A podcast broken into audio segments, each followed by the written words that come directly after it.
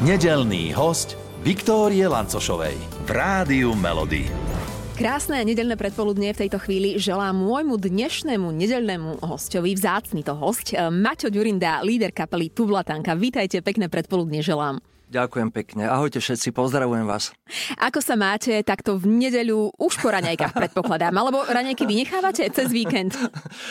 Ja sa mám najlepšie v sobotu a v nedeľu. Mm-hmm. V nedeľu ešte lepšie, lebo som po sobote trošku oddychnutý, ale sobotu a nedeľu mám rád preto, pretože nemusím skoro stávať.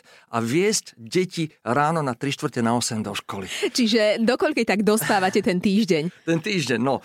Poviem, začnem od detí. Deti dospávajú, niekedy spia aj do pol 12. aj do 12. Sú, sú asi unavené z tej školy. Mm-hmm, ja veľa pozorujem, že, že tie deti majú naozaj veľa úloh, veľa všetkého a sú zaťažované, tak tie potom deti normálne dospávajú mm-hmm. sobotu, nedelu.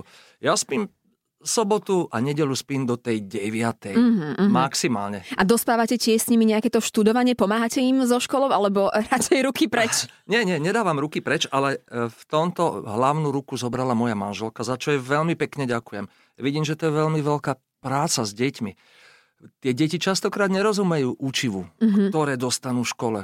Žiaľ, Učiteľov máme síce dobrých, ale nie všetkých. Niekedy tí učiteľia im dajú ešte niečo aj navyše. A toho, toho učenia majú strašne veľa. A moja manželka sa s obidvoma deťmi každý deň po škole učí. Uh-huh, Je to obrovská práca.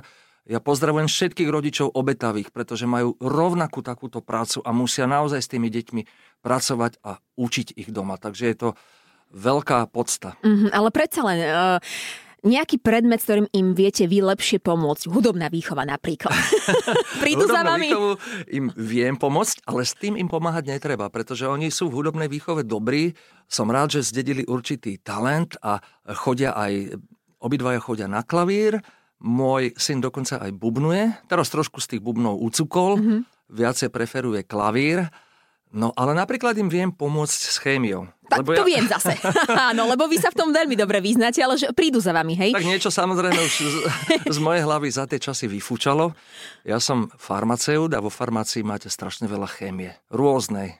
Ale nie ste taký prísny na deti, že... Organickej, anorganickej. Prísny nie som. Snažím sa im proste, napríklad, e, keď som začal Barborku, moju dceru, od 8. a 9. triede učiť chémiu, doučať ju, keď nerozumel mnohým veciam, tak som zistil, že tie učebnice sú strašne zle napísané. Tí chemici, čo písali chemické učebnice pre deti, ich pozdravujem, ale to je veľká drzosť, pretože mm-hmm. oni išli tak do hĺbky. Ja ľutujem deti z tých takých slabších sociálnych rodín, ktorým rodičia sa nevenujú to znamená, nemôžu im mm-hmm. ani chémiu, ani iné ťažké predmety. Tie, tie učebnice sú tak zle napísané, konkrétne chémia, že som fakt nahnevaný. Keby som toho pána stretol na ulici, ktorý napísal chémiu pre základné školy 8. a 9. ročník, tak by som mu povedal svoje. A aj si pamätáte nejakú takú poučku, ktorá bola napísaná v knihe a vy ste to museli vysvetliť polopatisticky a veľmi jednoducho? A mnohé z tých, z tých poučiek. Samozrejme, ja si to musím trošku v hlave premyslieť, pretože naozaj takých poučiek je tam napísané obrovské množstvo, ale, ale tá, tá chémia ide do obrovskej hĺbky, všetky možné elektróny, obežné dráhy. Zbytočné vlastne veci, Zbytočné. hej? To, to, to, deti len nútia mnohé učivo sa naučiť, ale to im normálne za 3 dní vyfúči z hlavy a nevedia o tom nič. Mm-hmm. Radšej keby sa deti učili zážitkovo aby mali zážitky, aby si z toho učenia aj niečo odniesli a Pokusy pamätali a si. takéto veci, pamätali hej? si a chodili do školy radšej. My s manželkou sme veľkí kritici proste školskej výučby. Ešte navyše to, že ha, tým deťom častokrát ich učiteľia podceňujú, alebo aj v družine ich trošku podceňujú. Za každú blbosť im nadávajú. Niekedy aj trošku až moc. Takže niekedy sme trošku takí smutní s manželkou, že ja Mám strašne rád učiteľov, aj vychovávateľov, ale niektorí to proste preháňajú. Mm-hmm. Takže tie učebnice by ste vy najradšej prepísali. Mnohé áno. Keby som to zobral do ruky, tú chémiu, tak vyškrtám tam plno vecí, ktoré patria no minimálne už na prvý ročný vysokej školy chemickej, alebo farmácie, alebo medicíny. To tam nepatrí na základnej školy. Tento prístup sa mi páči. Ale tak. idem sa opýtať, prepísali by ste aj svoju vlastnú históriu? Lebo ak sa pozrieme pozeráme na vás, tak e, tento rok 40 kapely Tublatánka, tak ja neviem, či by ste aj túto históriu prepísali, alebo no, ako. Tak e, čiastočne by sa možno niečo prepísal tam a niečo vylepšil. Napríklad? Ale nedá sa to. tak hlavne sám seba by som proste vylepšil v mnohých veciach, že by som napísal, dajme tomu, ešte niekde lepšie pesničky. Áno, hej, ale je oni tak. sú slušné. Ale tak samozrejme vždycky máte výčitky svedomia, keď uh, vydáte pesničku alebo vydáte album, že čo sa dá ešte všetko zlepšovať, čo, čo, čo mohlo byť ešte lepšie. Mohlo byť lepšie, melodickejšie gitarové solo, alebo mohol byť lepší zvuk na celom CDčku. Ale a vždycky asi- sú určité vý- výčitky. Preto mm-hmm. sa snažím robiť všetko na 100% a vždy mi to dlho trvá. Ale tak asi ste ešte vtedy na to neboli, tak povediať, zrelí, keď ste to vtedy tak nevnímali. Nie, že až časom a vekmi a rokmi človek naberie nejakú takú inú istotu, iný pohľad na tak veci. áno, áno, tak človek je v 20 keď som začal s, s tublatankou, tak som nebol príliš zrelý, ale bol som šťastný, že som si kúpil nejakú gitaru. Pre nás to bol proste poklad. Pozáňať si niekde zo západu nejakú kvalitnú gitaru, kvalitné bicie pre bubeníka, basovú gitaru. To sme sa tešili, že máme kvalitné hudobné nástroje a tešili sme sa, že máme kvalitnú skúšobňu, že máme kde sa stretnúť a kde môžeme nacvičovať svoje nápady, svoje prvé mm-hmm. pesničky. My sme boli z toho šťastní. Alebo keď nás niekto pozval na koncert, tak sme sa veľmi tešili, vôbec sme neriešili nejaké peniaze. Proste Áno, dostali sme pozvanie na koncert, ideme tam hrať a nezaujímalo, či nás nám dajú 80 korún československých alebo nič. Aj Väčšinou nám na začiatku nedali nič. Ale tak aspoň vodu vám dali, nie napiť. uh, to sme si doniesli. Ale, alebo tá tiekla e, vo vodovode. Á, na záchode, hej? Ja si tak pamätám, že na hokej, keď chodil môj otec, keď som bol ešte mladý a chodil som na hokej, tak e, tú vodu, teda ten čaj mi vždy doniesol otec v termoske. Aha. A otcovia sú starostliví, keď, keď chodia so svojimi deťmi na hokej, vždycky im zoberú v termoske čaj, pomôžu s výstrojou, donesú hokejky náhradné, proste bez toho servisu rodičovského proste ani tie deti by nemohli športovať. Mhm. Aj, si Je to pa- obeta. aj si pamätáte, koľko k vám išla tá vaša prvá gitara, ktorú ste si odkiaľ objednali? Tú prvú gitaru som si objednal. Pomohla mi susedka, ktorá pracovala na, na, v diplomatických službách v Rakúsku. Jej som dal vlastne e, československé koruny. Ona vlastne svoje šilingy, ktoré zarábala v Rakúsku, mm-hmm. za to mi kúpila gitaru, ale to mi objednala z Nemecka. Tá Aha. gitara, krásna, biela, e, ne, nepoviem značku, aby som ich nepropagoval, ale bol to Stratocaster značka, mi došla z Nemecka a zostala tu na, stanici hlavnej v Bratislave na colnici. Ale teraz tí colníci chceli odo mňa, aby som to zdokumentoval, že kde som na to zobral Peniaze. peniaze, západné peniaze. To bolo vtedy taký ako keby mierny trestný čin. Tak tá, tá gitara bola na tej colnici sk- skoro 3 čtvrte roka a nemohol som ju stadiaľ vlastne dostať. Nemal som to ako zdokumentovať, že kde, sa- ako som to vlastne objednal, ako som to zaplatil, kto mi to zaplatil. Susedku som nechcel namočiť a, a bol to obrovský problém. A ako ste to potom vyriešili? Našiel sa jeden taký ochotník, ktorý tiež pracoval v Rakúsku a ktorý to zdokumentoval, že on to zaplatil ako dar pre mňa, že mi to prišiel darček, gitara. To Takže som bol pekné. šťastný, keď som si to na hlavnej stanici Bratislave vy- vybral tento Stratocaster a mohol som na ňom cvičiť a hrať a cítil som tú vôňu tej gitary a ten krásny lak a hmatník. Doteraz si pamätám tie spomienky. Ja vidím na vás, a ako sa aj teraz toho tak tešíte. A kde je tá gitara teraz? Tú gitaru mi ukradli. Ale Áno. tú Raz mi- prvú, Áno, takú tu naj. Tú prvú naj, tú bielu mi proste ukradli. Uh, raz som predstavoval dom, keďže som mal, vlastne som potom mal od strýka taký starý dom a ten som prestavoval, pár dní som tam nebýval a výsledok, že sa tam vlúpali začiatkom 90. rokov nejakí e, robotníci, teda robotníci, nejakí zlodeji, jak to bolo vtedy bežné v 90. rokoch, kradlo sa, podvádzalo sa, fakturovalo sa, proste trma vrma, chaos, no no ešte horší, jak teraz. A títo ľudia mi túto gitaru moju milovanú ukradli. A potom som sa len dopočul, niekto mi hovoril, že no tu, tu ju v krčme ponúkali, že chceli za to 500 korún československých a nikto to nekúpil, tak išli ďalej. Mhm, mhm. A vy ste ju kúpili za koľko tých šilingov? E, tá, tá gitara stála, v tom čase bola veľmi drahá, stála 1400 nemeckých mariek. Mhm. No, jedna marka bola nejakých, nepamätám si presne, a myslím 20 korún bola jedna Prepočte nemecká teda marka. na naše... Mhm. Bola drahá, no toto, toto proste na, naškrabať tieto peniaze za starých čias, keď som nebol zárobkovo činný a bol som vlastne študentom, takže to bolo veľ, veľmi ťažké. Ale radosť urobila a presne tú gitaru ste použili aj na tom vašom prvom koncerte, ak sa nemýlim, 31. január 1983. Uh, tú, aj, aj tú gitaru, ja som potom mal ešte ďal, ďalšiu som uh-huh. si kúpil, obidve som, som vlastne používal na striedačku, lebo keď mi praskla struna, tak som používal jednu alebo druhú.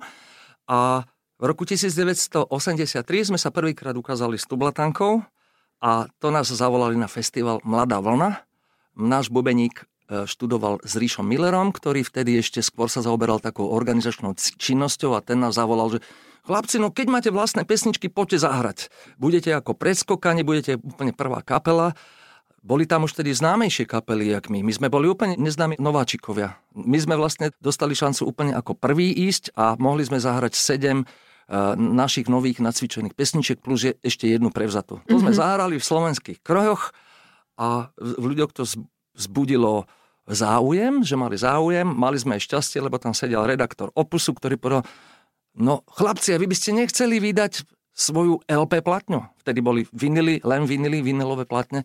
My sme neverili vlastným ušiam a povedali, Ježiš, veľmi radi, áno, áno, dajte nás do plánu.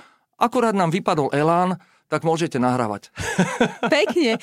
A, a tie kroje, to, tie kroje boli vašou súčasťou dlhé, dlhé obdobie. Áno, áno. Máte ich ešte všetky doma, alebo kde sú?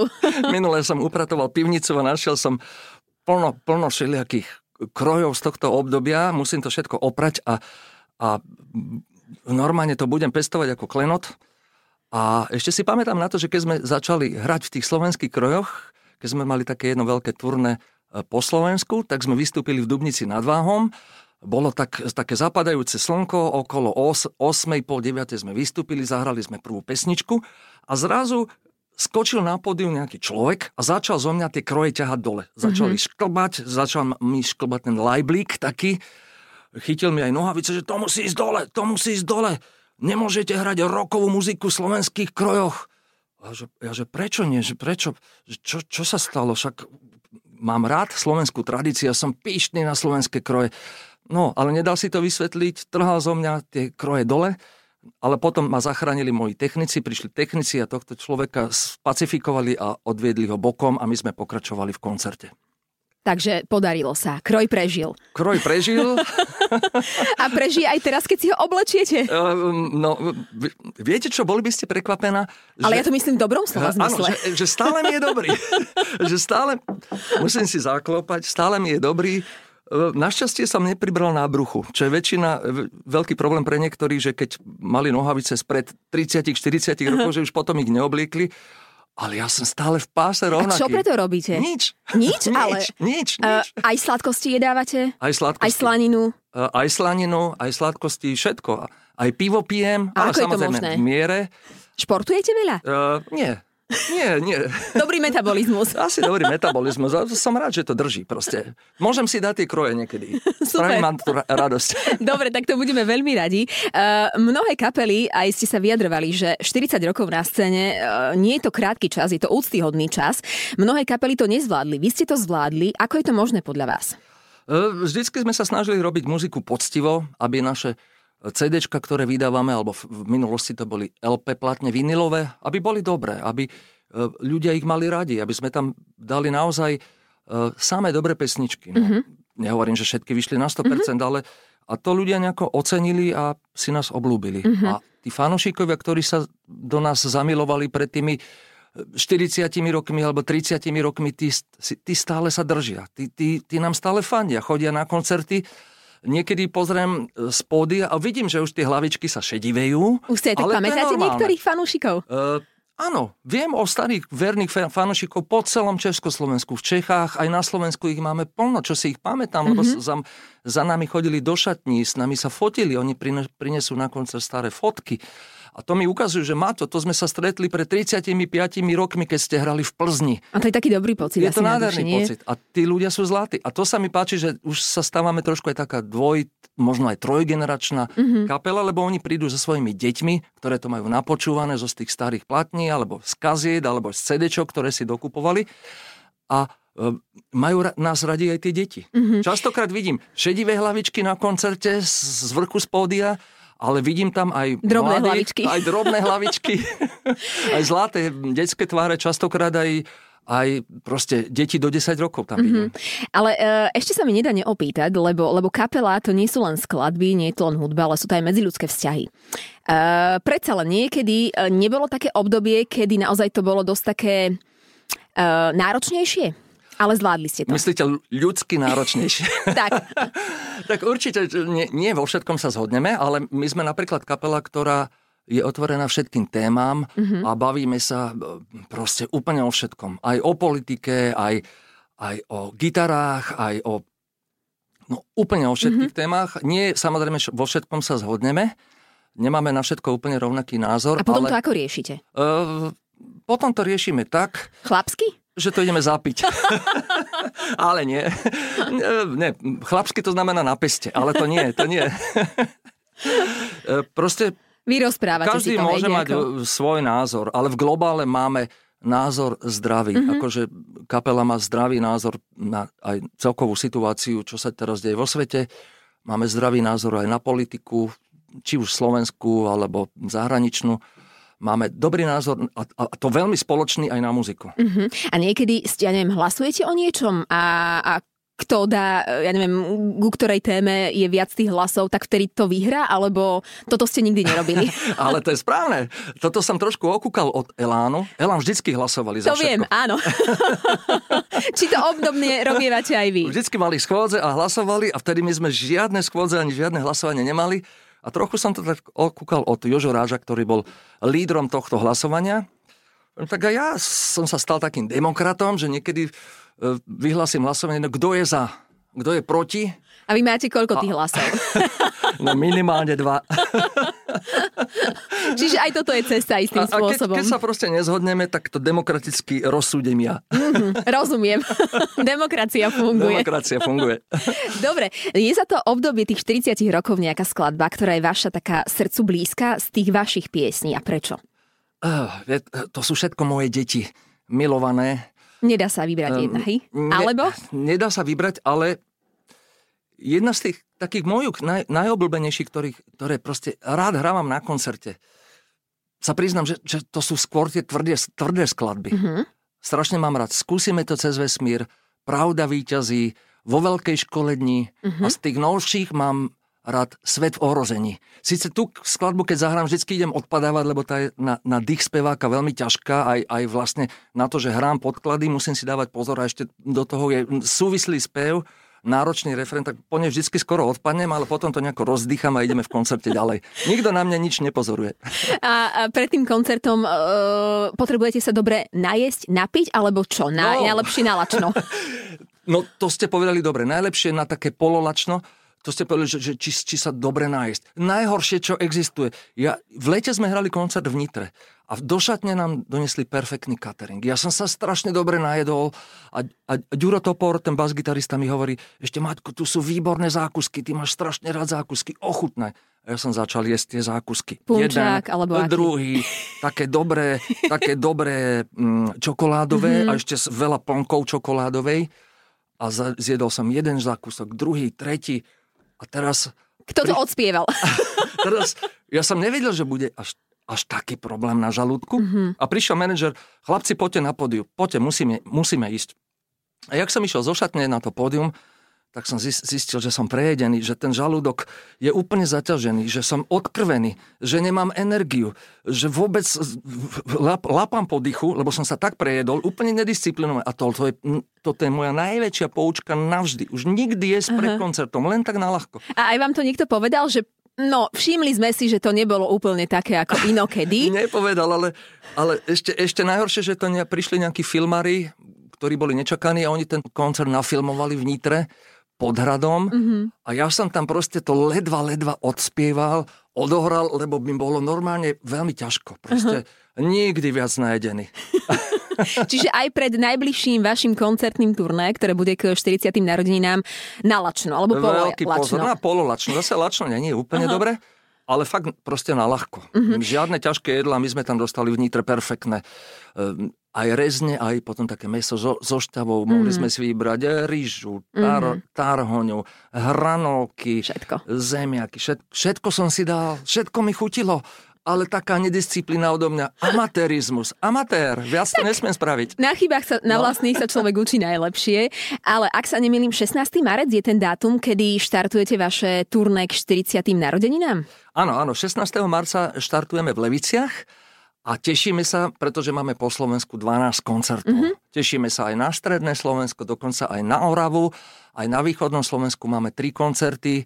Máme nachystanú veľkú aparatúru a zahráme poctivý dvojhodinový koncert. Bude to taký prierez uh, tými 40 rokmi, hej? Áno, samozrejme niektoré pesničky musíme odohrať tie povinné čísla, na ktoré ľudia čakajú a žiadajú si mm-hmm. ich. To je Pravda víťazí, Dnes mám rande so svojím mestom, Matka, Láska držma nad hladinou, Skúsime to cez vesmír, vo veľkej školedni, Šlabikár, ale pridáme aj Šlabikár 4 napríklad, ktorý je poriadny poriadna roková odpalovačka s výborným gitarovým riffom. Mm-hmm. No, že to hovorím o vlastnej skladbe, že s výborným. No, proste s riffom, ktorý majú ľudia radi. Áno. A zahráme aj Šlabikár 4.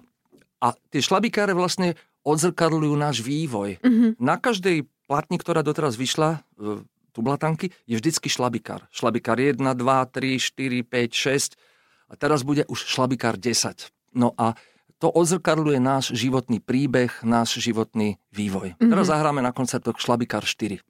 Pekne. Bude aj nejaké prekvapenie? Také tajné? Uh, áno, prekvapenie bude z nového albumu a my zahráme pesničku Dobrí priatelia z nového albumu. Za, zároveň zahráme aj súboj výťazov, pesničku úplne novú, ktorú ešte nikto momentálne nepozná, ale ešte zahráme do tretice potom jednu ďalšiu pesničku, zahráme tri novinky z nového albumu.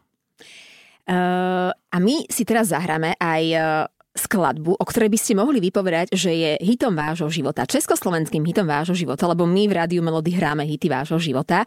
A keď sme sa uh, pred týmto rozhovorom začali rozprávať o tej vašej piesne, vy ste tak hneď vedeli povedať, že tak áno, toto je skladba, o ktorej môžem povedať, že je hitom môjho života. Tak prezrate to aj našim poslucháčom. Aká pieseň a prečo? Áno, je to hitom môjho života a od malička. Od malička som si túto pesničku púšťal na pánskovom magnetofóne a dokola si ju prehrával. Olympic, Dynamit. To je dynamit. Uh-huh. A prečo? Prečo? Čo, čo tá skladba vo vás vyvoláva? Alebo čím ste si ju tak obľúbili? Svojou melódiou, svojim rock'n'rollom, svojim textom a s tým, že tá skladba má v sebe obrovskú energiu. To je jedna perfektná skladba.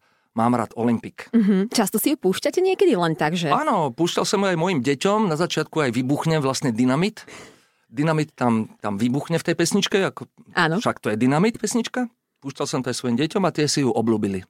Pekne. Dobre, tak teraz ju pustíme vám, prípadne ju pokojne môžete komukoľvek poslať aj od nás z rádia Melody a, a ja vám ďakujem za váš čas a, a ochotu a to, že ste k nám prišli. Pekne ďakujem za pozvanie. Majte sa všetci dobre. Všetkých nedelných hostí nájdete aj na Podmaze, vo svojej podcastovej aplikácii alebo na SK.